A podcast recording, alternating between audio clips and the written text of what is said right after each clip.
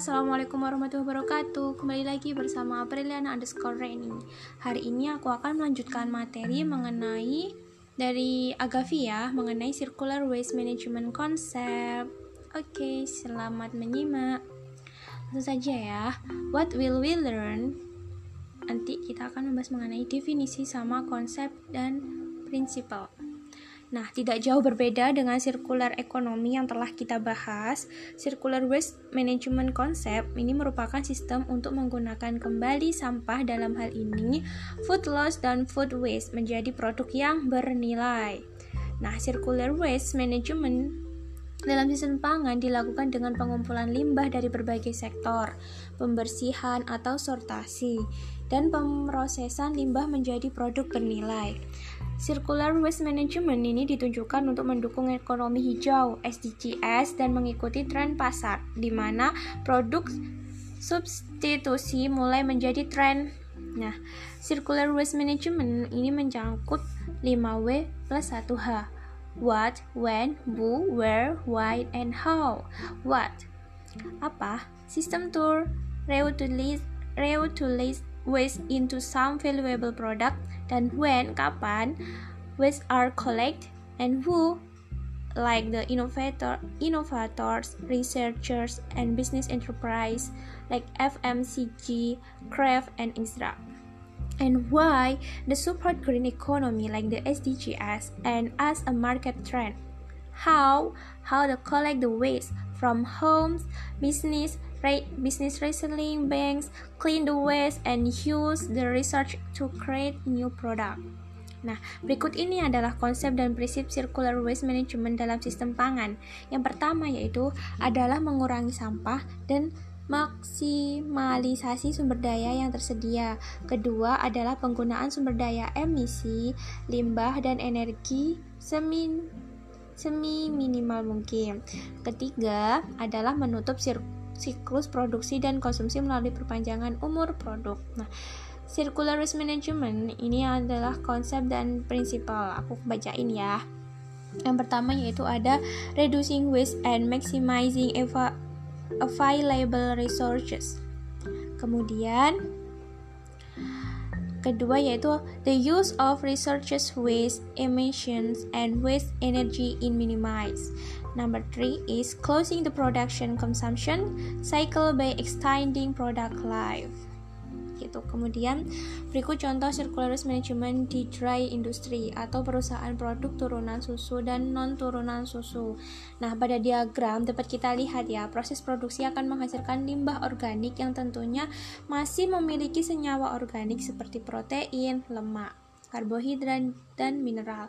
Limbah seperti ini akan menimbulkan masalah bagi lingkungan jika langsung dibuang ke lingkungan atau akan membutuhkan biaya yang lebih untuk waste treatment. Nah, kemudian untuk mengatasi limbah ini, perusahaan dapat menggunakan black soldier flies atau BSF sebagai pengurai limbah. BSF ini merupakan edible insect atau serangga yang dapat dikonsumsi yang akan menguraikan limbah organik dan memanfaatkan nutrisi di dalamnya untuk pertumbuhannya. Dalam siklus hidupnya, BSF akan menjadi larva atau maggot. Nah, larva ini merupakan alternatif pangan sumber protein. Larva ini dapat dibuat menjadi beberapa produk turunan, di antaranya adalah susu, cookie, cookies, mie, dan meat analog. Hal ini, wow, Aku ulangi lagi ya, larva ini dapat dibuat menjadi beberapa produk turunan, di antaranya susu, cookies, mie, dan meat analog. Hmm, bagaimana ya kira-kira?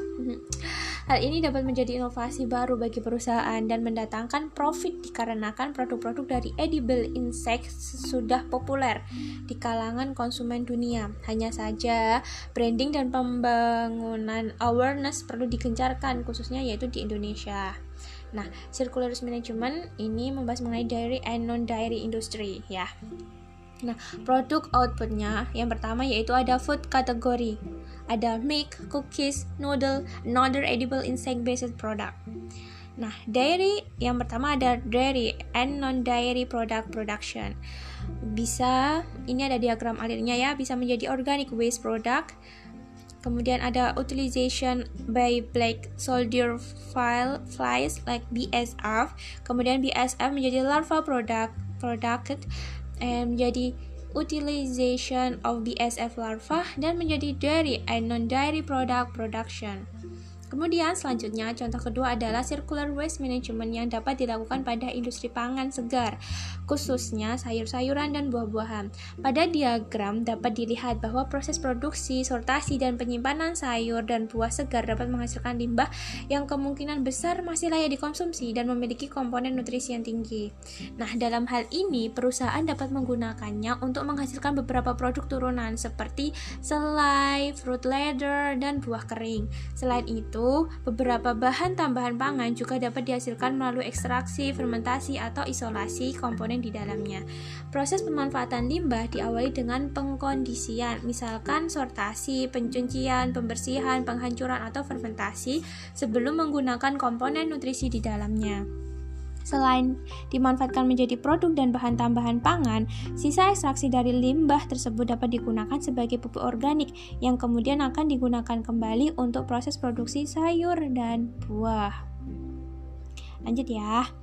Nah, ini yang kedua ada circular waste management sebagai fresh fruit and vegetable. Nah, produk outputnya ada dua ya, food product sama food addictive. Food product ini bisa dijadikan jam, fruit leather, sama dries. Kalau yang food addictive bisa menjadi acid atau asam, sweeteners, uh, kemanisan, preservatives, dan hidrokoloid.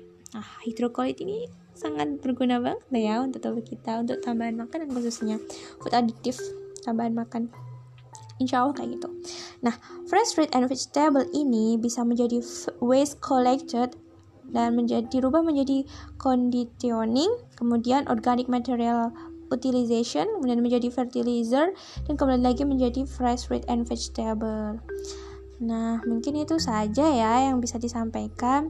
Saya akan membacakan pertanyaan-pertanyaan. Uh, mana ya? Jika food waste dan food loss di negara berkembang karena faktor teknologi pengolahan dan distribusi bukankah menjadi uh, masih ada perilaku masyarakat kota yang membuang makanan juga? Jadi saya menyoroti masalah perilaku masyarakat di negara berkembang. Solusi BSF, bagaimana prakteknya di Indonesia? Apakah sudah ada yang diterapkan? Apakah ada isu etika saat dikonversi menjadi bahan baku pangan? Itu uh, pertanyaan dari saudara Rahmat Pramulya. Nah, hmm, pematerinya menjawab sebagai gini, perihal perilaku masyarakat kota yang membuang makanan emang betul. Namun, faktor yang disebutkan pada infografis dimaksudkan secara agregatif. Faktor teknologi processing cukup dominan, terutama pada produk segar yang banyak diproduksi di daerah suburban. Demikian seperti itu. Kemudian yang solusi BSF tadi, uh, sudah mulai banyak dikembangkan baik di industri pangan dan pakan. Nah, isu etika tentu menjadi concern dan kritis ya. Critical point pada edible insect seperti BSF sebagai bahan pangan terletak pada pola budidaya. Misalnya apa? Jenis media yang berpengaruh pada aspek food safety. Misalnya apa? Residu logam berat. Kemudian perihal perilaku masyarakat kota yang membuang makanan itu memang betul uh, si Rahman berpendapat bahwa perilaku masyarakat juga penting jadi pertimbangan untuk mengusulkan perbaikan food waste loss di negara berkembang. Masalah teknologi pengolahan dan distribution juga penting. Hmm. Uh, jadi untuk pangan ya sudah dikembangkan juga untuk produk pangan. Mungkin kalau di Indo memang belum terlalu terdengar. Contoh produk olahan BSF ini adalah BSF snack.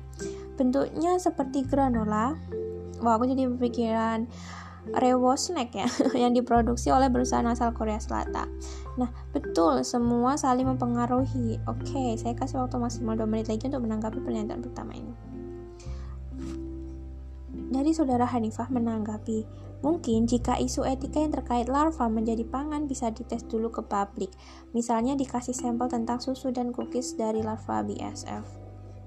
Mm -mm, apa cukup jelas? Tentu, jika ingin merilis produk pangan, harus uji standaris standarisasi BPOM. Oke, clear. Selain BPOM, apakah harus juga kehalalan dari MUI? Sambil saya next bertanya berikut ya, silakan belum ditanggapi. Oh iya, apakah sudah ada pilot plan atau aksi dari tim Agavi untuk isu food waste loss ini? Kak saya ingin bertanya, kalau ingin memanfaatkan limbah pangan biasanya terkendala dari sumur simpan limbah itu sendiri sebelum diolah dan justru keburu tidak berkualitas. Selain itu keterbatasan peralatan juga turut berpengaruh bagaimana solusinya ya kak? Nah, ini Kak Fatima menimpali dari BPOM atau kehalalan dari MUI ya. Saat ini sebetulnya belum ada protokol yang harus sertifikasi halal, namun ke depannya bisa jadi dikarenakan masyarakat Indonesia dan Muslim pada umumnya memegang prinsip halalan toyiban, halal dan baik. Sebetulnya ini adalah terkait stigma atas larva tersebut yang tidak layak sebagai bahan pangan di Indonesia. Padahal di Eropa, Amerika bahkan ASEAN sendiri, edible insect termasuk BSF sudah menjadi pangan yang cukup umum. Itu tadi ya. Uh, seperti di materi semester uh, kita juga membahas mengenai kehalalan jadi standarisasi kehalalan itu juga sangat penting terutama ini mencakup produk di mana masyarakatnya itu kebanyakan Islam, Muslim kayak gitu. Nah ini Kak Fatima membahas mengenai kalau ingin memanfaatkan limbah dengan biasanya tergantung dari umur simpan, oh masa simpan ya. Nah Penjawabannya yaitu alternatif yang bisa digunakan adalah dengan cara fermentasi. Fermentasi juga merupakan salah satu metode pengawetan limbah organik seperti limbah pangan. Produk yang bisa dihasilkan dari proses fermentasi tersebut dari kategori pangan misalkan jenis asam untuk bahan tambahan pangan atau dari non pangan bisa saja dibuat biogas. Lalu jika memungkinkan tergantung tipe limbah yang dimaksud ya bisa digunakan teknologi pengeringan sederhana untuk memperpanjang masa simpan jadi melalui pengeringan kayak gitu guys. Nah, uh, ada lagi uh, Fatima, Kak Fatima menjawab oh iya apakah sudah ada pilot plan atau aksi dari tim Agavi untuk isu food waste loss insya Allah mereka sudah memasukkan pengolahan limbah dengan BSF. Agavi sudah ya guys dari limbah dairy dan penggunaan larvanya sebagai produk pangan dalam agenda Agavi terdepan. Ada lagi berarti hasil produknya lebih banyak ke BTP bahan tambahan pangan yang khusus untuk pangan ya. Betul Kak. Oke, terima kasih. Pertanyaan terakhir, bagaimana cara meningkatkan rasa peduli terhadap food waste yang dihasilkan dari konsumsi pangan khususnya di negara berkembang? Kini kian banyak kampanye yang menyuarakan tentang food waste tersebut, namun saya rasa tidak semua golongan masyarakat dapat menerimanya. Nah, jawabannya itu bisa dimulai dari keluarga terdekat dengan cara membeli bahan pangan sesuai kebutuhan dan perencanaan detail akan kebutuhan pangan. Budaya masyarakat kita sudah cukup baik dengan menggunakan sesuatu tanpa berlebihan. Selain itu, meningkatkan kesadaran akan food waste juga dapat dilakukan melalui intervensi dalam pendidikan di sekolah, universitas umum terkait risiko ekonomi dan lingkungan. Benar, Mbak. Oke. Okay.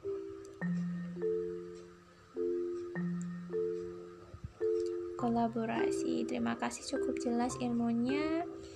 Mm-mm, terima kasih semuanya dan ini selesai. Sudah selesai penjelasan dari Kak Fatima dari Agavi. Uh, mohon maaf ya guys jika reviewnya itu kurang berbobot karena karena ini spontanitas kayak gitu. Terima kasih. Cukup sekian dari Apriliana underscore ini. Wassalamualaikum warahmatullahi wabarakatuh.